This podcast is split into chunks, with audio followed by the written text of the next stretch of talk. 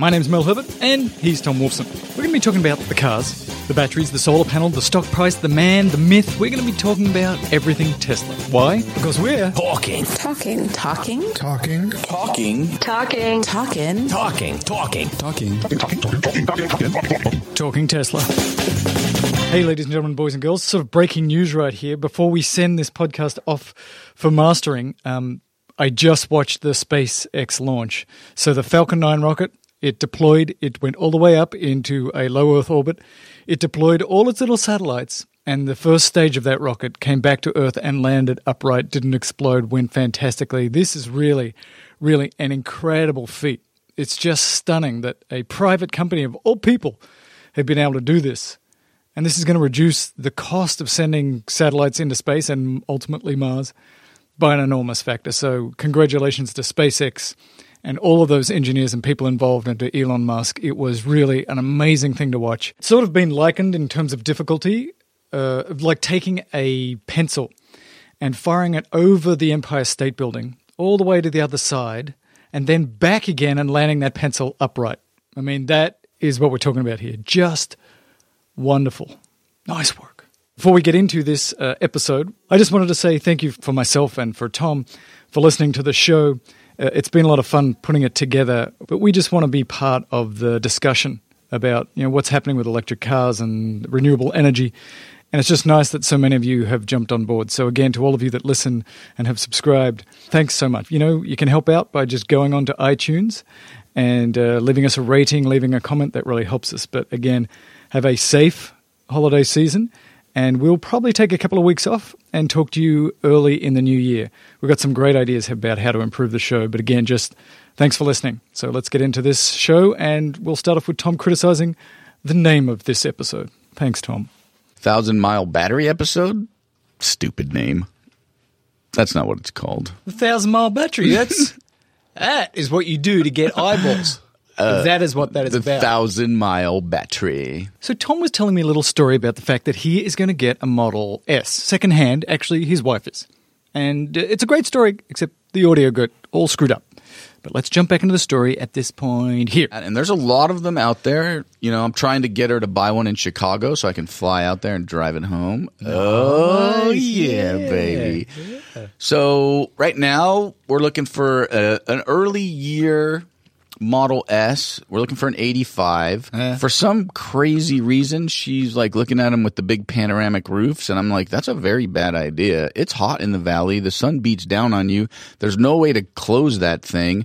And I've heard anecdotally that they, it makes the car much, much hotter internally. Anecdotally, there is no actual evidence for that statement. No, so well, somebody told me that they had that, and it makes the car very hot inside. Okay. So, is that not anecdotally? yeah, that's anecdotally. That's very anecdotal. that is an anecdote. I felt like I used it properly, and then was ridiculed by you. no. I was ridiculing the science behind the anecdote, not the anecdote. The science behind the anecdote. You do not have the panoramic roof. No, I do not. Why? Because that- it was like five grand more. Everything was five It's grand all- more. But Everything is five grand on the Tesla website. Do you want that? Five grand. So the interesting thing about it is that they are, this one woman in particular is responding to us very much like any used car dealer would. We were like, hey, we're looking for these cars in the 50 to 55 range and 85 with these features. And she continuously sends us emails for $80,000 demos yeah. That they're trying to sell us. Yeah. What, what's it going to take to get uh, you into the car today, Right. Tom? What What- it's going to take is we want this car. Can you tell us some information about this? So this is how it goes. We email her. She's like, I found this really cool car that's $83,000. I'm like, if I had $83,000, I'd be driving the X woman. What the hell is wrong with you? Like, Is this the official Tesla site? yeah, this is on, so on the official Tesla website, but this is a woman in our local Tesla store that we went in to deal with because we were told that they have access to additional inventory that is not on the website. That additional inventory they do have access to are demo models all over the country. So there's some mm. there. There's some mm. at the service center, which I think is where they keep most of them. And we've talked about this for a long time now, and I feel like you're rolling your eyes in the back of your head already. But I found it to be very interesting in this one aspect of Tesla, eyes are in the front of my head. they're acting they're acting like any car dealer. So, So you're upset. You're just thinking that they're the same as every other car. Right, in that case, dealer. in that particular case, yes. So, but and the other part about it is we're looking for a car in the 2013, 2014 realm. It looks like with probably without autopilot is my guess because that's about the price range that we're we need a, a very specific low low price range to make this work for us. And they're just they're not they're not that many of them. A and she's just not she's not playing ball with us. Those are the years that are having that issue with the, drive drive. The drive the drivetrain, right? So Shall we so- skip ahead and talk about so that? So that's it. I mean, it's interesting to me in that sense. Is like, is that something I'm going to have to worry about? I don't think so because they're going to give me some additional warranty. So if it happens, it'll probably happen under warranty. But do you think it's big enough now that even out of warranty, they're going to be fixing those? I would think so because it's going to be bad public relations now that they've fessed up. So here's a story from the San Francisco CBS local, which is two thirds of um, Tesla drivetrains fail by 60,000 miles. Two thirds. That's a huge number. That's um, one third more than one third. And uh, quick math on that. Um, That's a one third less than all of them. Also, Yeah, it's right. and so this is actually based on 400 or so sort of uh, reports yeah. and Anecdotal. anec- anecdotals. but it seems that they fail a lot. Like I said, I had the issue where mine Yeah. started to make the noise. This is supposed to be for earlier model cars, Mm-hmm. and they just sort of did something magic to it. They're replacing them, they say, before they fail. So it was initially reported as they're failing, but now they're saying, like, when it looks like it's about to fail, we fix it so it's not like we're leaving you out there. But that's a lot of drive failures. It's supposedly fixed. But yeah, if you're buying a second hand Tesla of that, uh, of that ilk, you would want to be sure that they're going to, you know, Honor that. replace that. Yeah. Um, let's talk about our interview with uh, Dan Steingart. So here is Oh. Dan. I'm Dan Steingart. Uh, I'm uh, an assistant professor at Princeton in the Department of Mechanical and Aerospace Engineering and the Andlinger Center for Energy and the Environment. So I asked Dan a difficult question. Look, look, we keep hearing about these new battery technologies, graphene, nanotechnology, superconductors. So I asked him, you know, what are the theoretical limits here? Which is the best technology going forward?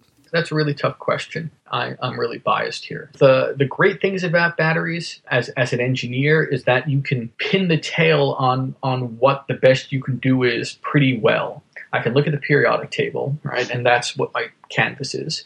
And I want something that is very reactive and very light. The, all I have to do is look at the second row of the periodic table, and all the way on the left is lithium, and all the way on the right is fluorine. You know, the best you can do is some battery that enables you to use pure lithium and pure fluorine. And if we could do that and have nothing else, then we can have on the order of maybe a thousand mile car. Fluorine's really dangerous stuff, and lithium isn't so great without a great cage. So we have to engineer it and we have to save it from itself, right? So in a perfect world where the safety factor didn't matter at all and nothing could blow up, we'd have lithium lithium and fluorine. But because lithium and fluorine are so energy dense, it also kind of makes it really dangerous. So the real breakthrough of the lithium ion battery was the ability to harness lithium and recharge it in a way that is shockingly safe. You know, there's a lot of fear, uncertainty, and doubt about you know whether you're going to have battery fires or not, and one has to be very careful when handling such an energy dense thing. But that a lithium ion battery works at all is a real testament to significant amounts of, of uh, engineering over 20, 30 years before the first lithium ion battery came out. Where it could go, well, you know, so here your Tesla gets 250 to 300 miles, and I told you of this battery that's asymptotically at roughly a thousand miles based you know and again this is based on the weight of the car all that stuff But, and here's the big but. the increments aren't, aren't going to be great. And here's why I don't think the increments are going to be great. If you look at the energy density of, of an 18650, the core cell that's in a Tesla, and then you look at the actual energy density of the entire Tesla battery pack, it's about a quarter to a third, roughly, of what the cell could give you. In order to make the Tesla car safe and reliable and have the cells be rechargeable and guaranteed for eight years and 125,000 miles, the battery already has to be derated.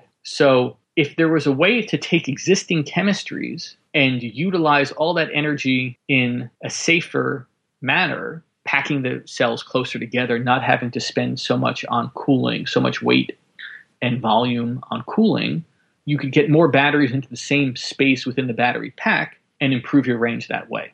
Okay, so why don't you guys just do that? Shove a whole bunch more lithium and batteries together. Give me more range. Give it to me. This is a super hard problem. Cells generate a lot of heat. Even when they operate as efficiently as they can, that mass of cells compressed in such a small space generates a lot of heat. Uh, if your listeners are familiar with the concept of, of heat capacity, right? So, heat capacity tells us how much energy has to go into a body of stuff to raise its temperature by a certain amount. And the catch 22 of batteries and range and energy density is that the more energy you put into a given amount of space, the hotter it can get if something goes horribly wrong. Uh, and this is something called thermal runaway. If we made the Tesla battery as dense, as energy dense as the, today's chemistry would allow it to be, it would be really unsafe. It would get it would get way too hot, and you would see many, many, many, many more battery fires. So there's the problem: heat generation. Ah, there's always something. So theoretically, actually, right now you could go out to your Tesla, and if you took off all of the restraints that are put on there electronically, you could probably get a thousand miles out of your battery right now, at the risk of burning to death. Given a closed system where where mass can't enter or leave the battery, you know, we have to choose as engineers and consumers between range and safety right now. And I think that we're making the right choice around safety. But do not fear, all is not lost. There is great hope, actually, with just a few tweaks there's certain things that are happening in the field that allow the battery to operate in a more energy dense configuration in a safer manner. And these are being actively researched by uh, many of my colleagues. These include removing flammable components of lithium ion battery. Right now, the electrolyte is an organic that's quite flammable. And if we can replace this with a, a non volatile liquid or even a solid system, and there are a few companies that are pursuing solid electrolytes, this would allow us to better utilize the energy storage materials we have now. We would still have to make sure they didn't overheat, but it would not be so quick to go into thermal runaway. On that point, actually, CleanTechnica has an article from September, which is a report from Bosch that says that they are going to have a battery, solid state lithium, which will double the energy density and reduce the price substantially. Yeah, they're really doubling down. They're a big company, a lot of cash, and they say within five years they'll be up in production and making these solid state lithium batteries twice the energy density and half the price, or less price than we pay right now. That would be cool. Other things that we can do are are instead of packing all the batteries into a single spot where that heat can build up and it's hard for it to get out, we can spread the battery around the car. So there are government programs, and, and my lab was funded by one of these, that seek to put the battery into the panels, the outside panels of cars, and into the structure of a car so that it can be more spread out and it's easier to cool. And if it's easier to cool, you can pack a little bit more all around. It also does neat things to, to the weight distribution of the system. And I think there's a lot of clever things that can happen there. But remember, all we're doing when we do that is we're not really improving the energy density of the given material. Rather, we're utilizing what's available at an engineering scale. So when we talk about using pure lithium instead of lithium ion, the question I always ask my students and my colleagues is like, why are we going for this energy density target for the cell level for cars and stationary storage when we can't even use it all? We have to build these systems around it. We have to effectively derate that capacity to make the battery safer and last longer.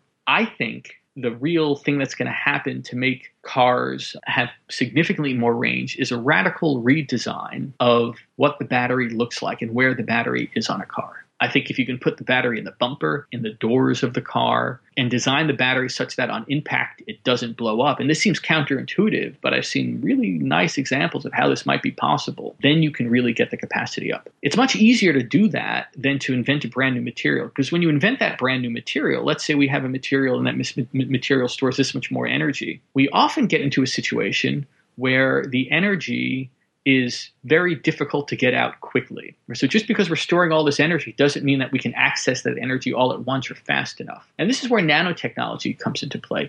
Nanotechnology, more than anything else, increases the power density of a battery, how quickly we can get energy in and out of the cell. Batteries for time immemorial have been acting at the atomic scale, right? A bond is broken and reformed to release and, and store energy within a battery. Nanotechnology has made those bonds more accessible and more rationally structured. Before we were slapping stuff together and hoping it worked, and now we're tailoring the particles at a submicron scale to make that happen. So the way I see it is that using nanotechnology to improve the power density, and this is how fast we can charge and discharge the battery, and then making the batteries at a macroscopic scale safer through the use of new kinds of electrolytes and safer in the sense that we're not concentrating all the energy in one spot will make us able to have cars that go uh, longer distances. Your take homes. Just give us a couple of quick take homes from that interview.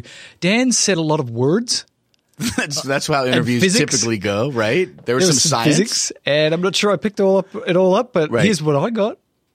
The, my car right now probably could get a thousand miles range right now, except the chance of it exploding into fire Right. would be increased substantially. As it's configured, it has the capabilities potentially to put a lot more energy into it.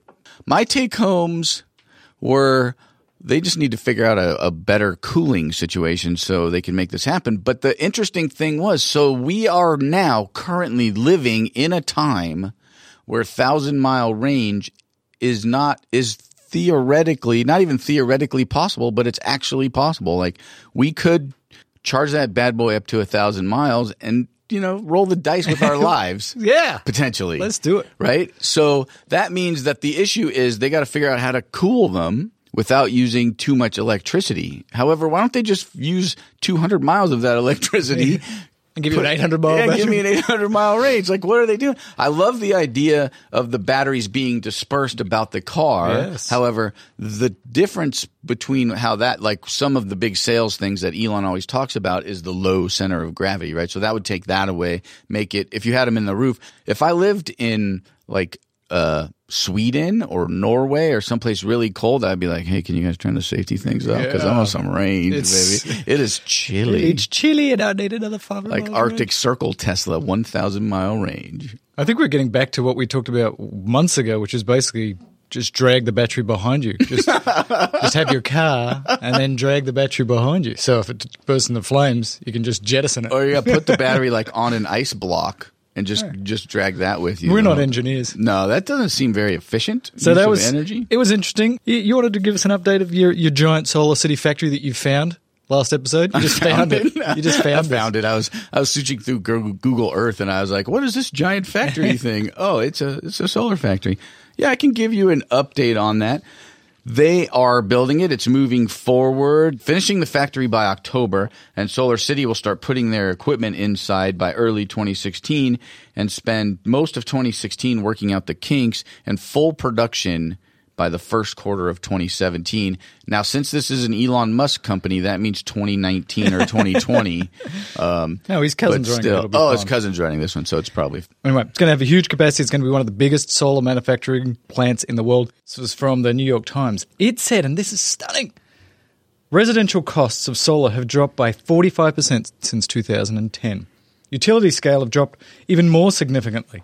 Recently, prices are down to 5 cents per kilowatt hour. So that is a huge decline. Uh, there's a few good things about that. The price of this is getting lower and lower, and in fact, it's now getting to the point where generating electricity from solar is going to be less than coal, and in some places it already is. That's amazing. There's a downside though. What's the downside to to what? The downside to solar? I bought thirty thousand dollars worth of solar about five years ago. Uh huh. Should have bought it this year. Would have been half the price. Know what I'm saying? What does this mean if solar prices keep coming down? Should you buy your solar system? Should you lease your solar system? Or is it just like a car, you just have to suck it up and say, look, I know that the price of this thing is going to go down as soon as I buy it. I still like the idea of just buying my solar panels and be done because I've got the lease and I've got to buy a Yeah. bought one. And I don't like paying every month. It's psychological. Is your lease through Solar City? Yeah. Why didn't you do the prepaid thing? I don't know. They didn't really give me it as an option. I wasn't thinking straight. I was there was some drinking. You should have. You you need to call me a little more often. So let's go back and talk about subsidies, shall we? Subsidies have come up in this program a number of times. And on vanityfair.com, you can see a big long interview that Elon Musk had. And in this uh, interview, which I really suggest you go to the show notes and you listen to the whole hour, he talks about subsidies and why he doesn't think they're as big a deal as many of us think they are. Here's Elon. I should, at some point, I should probably write a rebuttal because there was like a nonsensical uh, LA Times article from which a lot of this stems. Um, because w- w- what, the LA Times article did was add up um, all incentives that Tesla has received and all intent, incentives that Tesla will receive. So, like over a 30 year period, and made it, uh, made it sound like a big number. Um, but it's, you know, um, like if somebody's earning $50,000 a year, you don't say, you don't call them a millionaire because over the next 20 years they will cumulatively earn a million dollars. But that's effectively what that article uh, did. Um, the incentives, I think, for, for Tesla and Solar City, what they really do is balance out the, um, the, the, the, the, actual and de facto incentives that carbon producing um, activities have. So, and I don't think they actually balance it out. So the carbon producing activities still sort of overwhelm um, the incentives that electric cars and solar receives. I mean, for example, th- there's a 20% um, tax incentive for a stripper oil well. Um, like, and the, the, the, incentive for solar is currently 30%, but dropping to 10% uh, in two years. Right. So the you know in two years the incentive for solar power will be half that of a stripper oil well. Right. So you know uh, and, and SpaceX made it in, in, in, spite of Boeing and Lockheed receiving a billion dollar plus uh, subsidy for their launch activities. So I think in the case of SpaceX, it was sort of success in spite of incentives. Uh, and in the case of Solar City and Tesla, it was the incentives were, you know, moderately helpful, but not, not the deciding factor. They're, they're, they're a catalyst. They made things happen a little faster than they would otherwise happen, but um, you know, you look at something like the, like the, the, there's a $7,500 tax credit for uh, EVs. Um, okay, so that ends up being a 10% uh, discount that the consumer receives for buying the car. It, it's not like night and day difference. Right. Now, here's another story, which is a, there is a, this is from Fortune. Vermont Utility is selling Tesla home batteries, but why? Did they not listen to the show in Vermont? Now, uh-huh. you don't like them. I don't think that they're going to be cost effective. So that is the question. Why? And Why? they said here are the reasons that this utility is actually going to buy them for homes. Okay. Is because one, they have a very uh, progressive CEO, Mary Powell, who's very smart, very tech savvy. And because of that, she wants to bring in smart grid technology to the people that they are supplying the energy to. The Vermonters and these batteries will help them with that, with their load, being able to turn on and off load using these batteries in a smart grid like manner. Interesting. And they also have a lot of storms and crap there, and so they're looking for some temporary backup that's not all just relying on the utility, but distributed backup. And they thought, hey, the Tesla battery is the best way to do that. We're going to stick these in houses, smart grid, backups it's going to be all good times because she's smart lady. Are they? Did they say like how they were going to install them? Are they going to install multiple ones, one of each, the like the long term and the short term? They did not say. Them? They're making it sound like when uh, uh, they're going to come over to your house and go, Tom. Hello. Uh, uh oh, it's Vermont Power. Come on in. Do you, Do you mind if uh, we install a Tesla battery? I'm going to make it pretty cheap for you. You're going to you're to do well on this. Uh, if you don't, break your fingers. I don't know how they're going to do it. I don't know how they're going to do it. That's not what Vermont is doing. No, well, that's not. It's a garden state. No, city of coal. What's Vermonters? I don't know. Live free or die. Live. No, that's not them either. I don't know. I don't know. They got they got something going on. Okay, here we go. Next one. Ford spending cash on higher electric cars. So this is from MarketWatch. Ford Motor Company said Thursday that it plans to roll out a more capable electric version of the Ford Focus, which is sort of their flagship electric car right now. It gets about 70 miles. They plan on getting it up to 100 miles in the next uh, short while, and at the same time develop a whole series of new electric cars to compete with Tesla and GM, especially in the range department, which is now in the 200 to 300 mile uh, area. Yeah, that means uh, over the next four years they're going to drop 4.5 billion with a B dollars into uh, developing better electric cars. Four years, that's a billion, more than a bill a year. That's pretty good. They're a little bit behind. I wonder where they're going to get their batteries. Oh, probably from uh, Elon. Everybody's going to get them from Elon. I don't think so. I, think, Elon's trying to fill his own orders at this point. That's true. And since you're talking about getting yourself a second-hand Tesla, I've got a little note here from Teslarati, Rob M of Teslarati. You sent me this one about should you buy the extended service warranty. Now, there's too much that's too dense to go into detail about this thing. From any company or from Tesla specifically? From Tesla specifically. So this guy, Rob M, he has a Model S. He's got uh, lots of miles on it. He puts a lot of miles on. He does Yeah. about 3,000 miles a month. I don't know where he's driving. And so the question he asked himself is should I buy the extended service warranty? It's $4,000 and basically covers de- defects in sort of um, their parts. It doesn't do wear and tear or anything like that. And even under the extended service warranty, which costs $4,000, if there's a broken part, you still have to pay 200 bucks to get that part fixed. So it's not like a There's like a deductible or whatever, a which I think is actually kind of bullshit. It's kind of weird, actually. So he goes through and says, you know, since the base warranty on a S is for eight years and or infinite number of miles, depending on how many miles you want to try and put on in eight years, the battery and the drivetrain is covered. This extra warranty for him, it's not worth it. And uh, he makes a good argument for it being not worth For him, it. it's not because he does so many thousands of miles or whatever. And he said, uh, you can quote him. Um the last line you noted was your favorite part. Last line of the article. Rob M says instead of spending $4,000 on an extended warranty, he's going to. Invest in Tesla, which we all should have done with Tesla and Apple. And although, you know, we've had some issues this year with Apple stock, but that's okay. That's a different show. So Um, if you're thinking about the extended service yeah. warranty, I suggest you go to Teslarati and read that uh, article. It is Now, actually I well bought done. the extended service warranty when I bought the RAV4. I Uh-huh. got eight years, 125,000 miles. So for me, you know, I'm going to be probably use that up to the eight year life of the car. And for him, again, it doesn't make sense to do it. And my guess is because it's a Tesla, like, mm, like a lot of things they're just going to cover. Like major things, they're probably going to take care of them. Let's talk about Hyperloop for one second. Um, the Hyperloop. Moving there's a- forward. There's couple, two groups, two big groups that I know about, but Yeah. one of them is actually here in LA. They have a design center in downtown LA. Did you know that? I, uh, well, I knew it after I read the, the article about it. Yeah, I And, mean, it's um, pretty cool. I actually think we should try to get in there. That's what I was thinking, Tom. I think we need to get in the Tesla and drive down there and see if we can get a little look around, a little looky loo. Just maybe see if they're making it big enough to put the hyper the the Tesla in the Hyperloop tube. I'm excited about taking my Tesla, driving it down to the Tesla loop in downtown LA, Yeah, getting fired to Vegas at 700 miles an hour, boom. and then just driving out the other end. So I'm in Vegas with my car, and the whole In trip took Tesla. like 20 minutes. That'd be sweet. And you wouldn't even need to supercharge on the way. No. I don't think it's going to be that big. To be honest with you, I think you're going to have to get inside of a little round pod. I'm not getting in it. But again, I, I still think like the first one that is being built right now, their idea is again to use it to move materials as Yeah. opposed to people. And And, I think that sense. is going to be huge. Yeah, we talked about it before. Uh, you can go at a thousand miles an hour, but uh, it's going to make a lot of people anxious. But you can stick my, my Amazon crap in there and fire it at a thousand miles an hour. If that Send thing blows away. up, what do I care? Right, Send yeah. me another one. Send me two more. Like it's just shoe cream. You have shoe cream? Well, like to polish your shoes. Oh. like to shine your shoes. Like toe jam or something. Let's talk about artificial intelligence.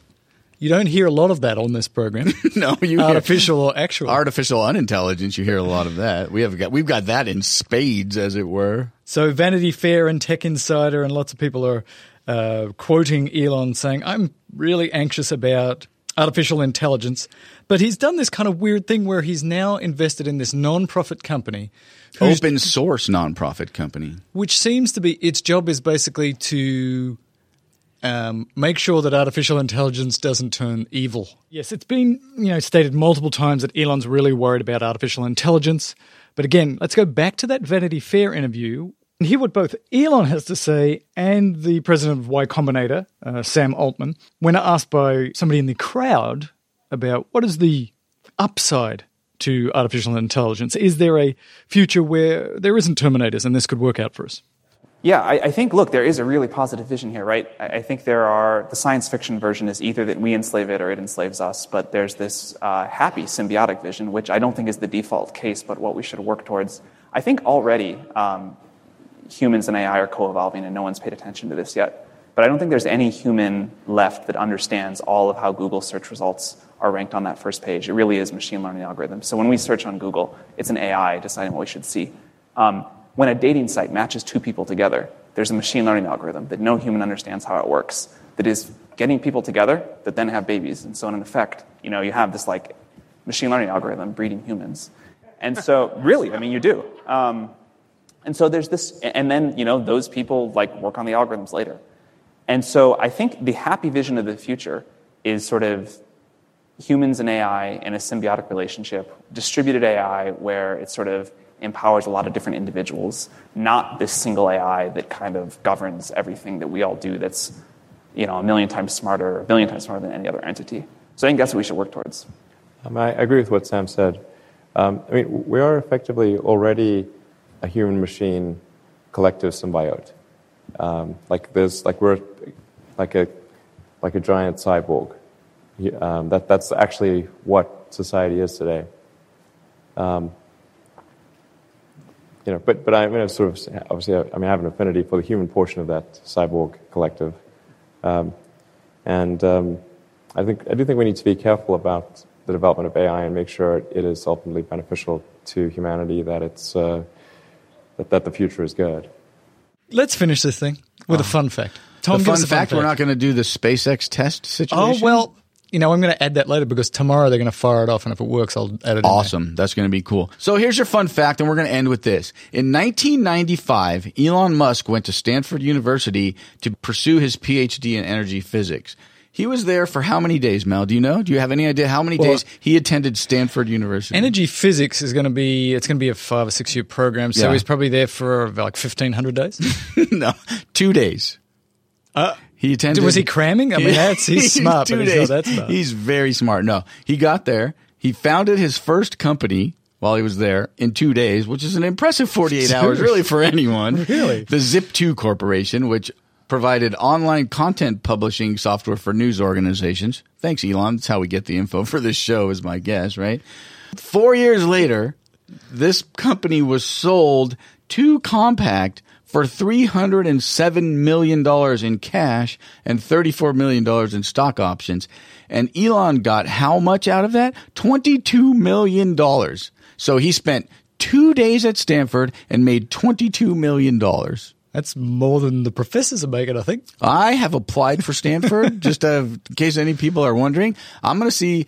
I only need to actually, for me, my number, I need to be at Stanford about an hour and a half, and, I'll be, and then I'm good. gone, and I'm out. So, so I mean, you know, go mighty trees or whatever the hell you people so are. So then he had uh, he had PayPal, and then by the age of 28, Tom, yeah. he was worth a billion dollars. No, how much were no, you not worth by 28? No, he was a millionaire by 28. PayPal came oh. after this. Oh, he was a billionaire just, a few years later. That's upset. He was probably like 32 or 33. I don't that's, know. That's sad. How how much how rich was I when I was 28? Yeah. Carry the forward. I think I might have had nine grand. That's is that less? That's less than a million. It's less than millions. 22 22 million. of the millions. We could we should work out how much that is per second he spent at Stanford. So you know, you send your kids, you want them to grow up and go to college and do good things. My guess is he didn't really have to go to Stanford to do this. No, it was just he was going to Stanford, but he was at the same time. Like, how do you think it worked? Like, his parents were dropping him off in front, and he had like his duffel bag and like his rolled up mattress under the other hand, and he was kind of nervous and, and awkward and wondering, like, am I going to have any friends? Uh, is that how it works when you go into a PhD program? I don't know. I haven't been into an energy PhD program no? at Stanford, Never? and neither is he. No. Oh, that's true. I mean, he got in. What do you think? He probably spent more time on the application and the essay to get into that PhD program than he did in the program. Like, do you think he went to class? Even no, he didn't do anything. he had other plans. Awesome. We love Elon. We really do. Watch that Vanity Fair interview. It's people. so good. It's Watch so it. good. Not to happen. Are you hey, sure? You have a good holiday. You too, buddy. Uh, happy holidays. You're going holidays to be in town for the holidays? No, I'm going to a little place called Australia. Are you going to drive a right-handed sided Tesla when you get there? Uh, no. You I've, should do that. There's an old crappy red Datsun that is waiting for me at my aunt's house. That doesn't sound electric. It's not electric. This is not good. You should rent a Tesla right hand drive there while you're there just to I get should. a feel for it. Probably would cost a lot. Yeah, but you can write it off on this. The, all the cash we're pulling in on this podcast. yeah, yeah. The tens of dollars. Tens of dollars. Probably get a half day's rental out of it. That's not true. We do this for you people, for the love of electricity and for the love of oxygen and the hatred, deep seated hatred we have for carbon dioxide, I'm against it. anti dioxide, all of them. The dyes, the una, the trioxides, they can all bite me. Why? Because we're talking. Talking. Talking. Talking. Talking. Talking. Talking. Talking. Talking. Talking. talking Talking Tesla.